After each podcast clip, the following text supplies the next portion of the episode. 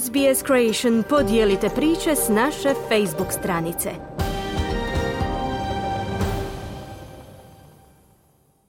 Vi ste uz SBS na hrvatskom jeziku, ja sam Mirna Primorac. Globalne temperature možda su već porasle za 1,5 stupnjeva od predindustrijskog razdoblja. Upozorava tim australskih istraživača. Oni također upozoravaju da bi do kraja desetljeća moglo doći do zagrijavanja od čak 2 stupnja puno prije nego što se predviđalo. Njihova otkrića potječu iz neobičnog izvora, rijetkih morskih spužvi koje žive stotinama godina. Cilj je odavno bio jasan. Ograničiti globalno zatopljenje na 1,5 stupnjeva ili riskirati klimatsku katastrofu. Međutim, prema novom istraživanju australskog tima znanstvenika, taj je prag možda već prijeđen. Ključna za njihova otkrića je vrsta morske spužve koja se nalazi u Karipskom moru. Ova vrsta sa životnim vijekom od 300 do 400 godina mijenja kemijski sastav svog kostura s promjenom temperature. Voditelj istraživanja, profesor Malcolm McCullough, ističe da ove spužve djeluju poput savršenog oceanskog termometra. Because they live for so long, they grow in, in layers continually through time. We actually then have a continual record of those changes um, back through time. And they, in this case, we've gone back to the 1700s. Zbog svoje dugovječnosti rastu u slojevima tijekom vremena. Imamo kontinuirani zapis promjena unatrag stotinama godina. U ovom slučaju dosegnuli smo 1700. godinu, kazuje McCullough.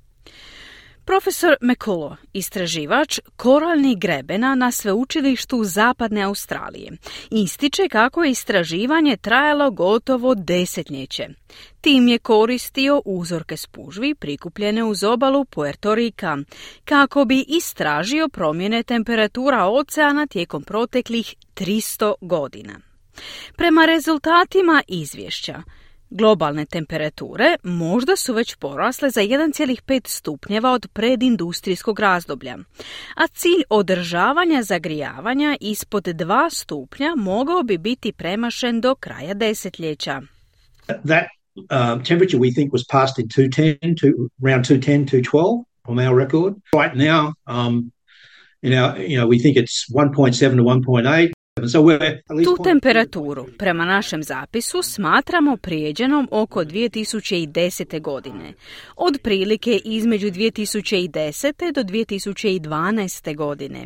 Trenutno procjenjujemo da je 1,7 do 1,8 stupnjeva. Dakle, bar smo 0,2 stupnja iznad cilja od 1,5 stupnjeva, dodaje Mekulo. Cilj Pariškog klimatskog sporazuma iz 2015. godine bio je ključno ograničenje porasta temperature na 1,5 stupnjeva ili niže. Taj sporazum koristi osnovnu temperaturu prije industrijskog razdoblja od 1850. do 1900. godine, prema zapisima međuvladinog panela o klimatskim promjenama IPCC-a. No, istraživači tvrde da spužve pružaju zapise unatrag do 1700. godine, koristeći raniju predindustrijsku osnovu. Njihove procjene sugeriraju da se zemlja zagrijala za oko 1,7 stupnjeva, što je 0,5 stupnjeva više od IPCC-eve brojke od 1,2 stupnja. Unatoč ovim rezultatima, neki klimatolozi koji nisu sudjelovali u istraživanju tvrde da nova saznanja ne dovode u pitanje trenutne ciljeve Pariškog sporazuma. Profesor Mark Howden, direktor Instituta za klimu, energiju i rješenja za katastrofe na Australskom nacionalnom sveučilištu, ističe da promjena osnovne temperature ne znači nužno preplavljanje cilja od 1,5 i 2 stupnja. When we're making big policy decisions, we have to have a very good evidence base. So we'd want to uh, take this study and then add to it other studies to provide a more concrete base from which we need to change. Kada donosimo važne političke odluke, ključno je imati snažnu bazu dokaza. Ovo istraživanje je važno, ali trebamo dodatne studije kako bismo dobili čvršću osnovu za donošenje odluka, kazao je Howden. Malte Mensauen sa sveučilišta u Melbourneu glavni je autor najnovijeg izvješća IPCC-a, te kazao sljedeće. Jedan novi paleozapis s obale Porto Rika korisno je doprinio većem dokazu o globalnom zatopljenju, ali važno je napomenuti da je to samo jedno istraživanje među stotinama.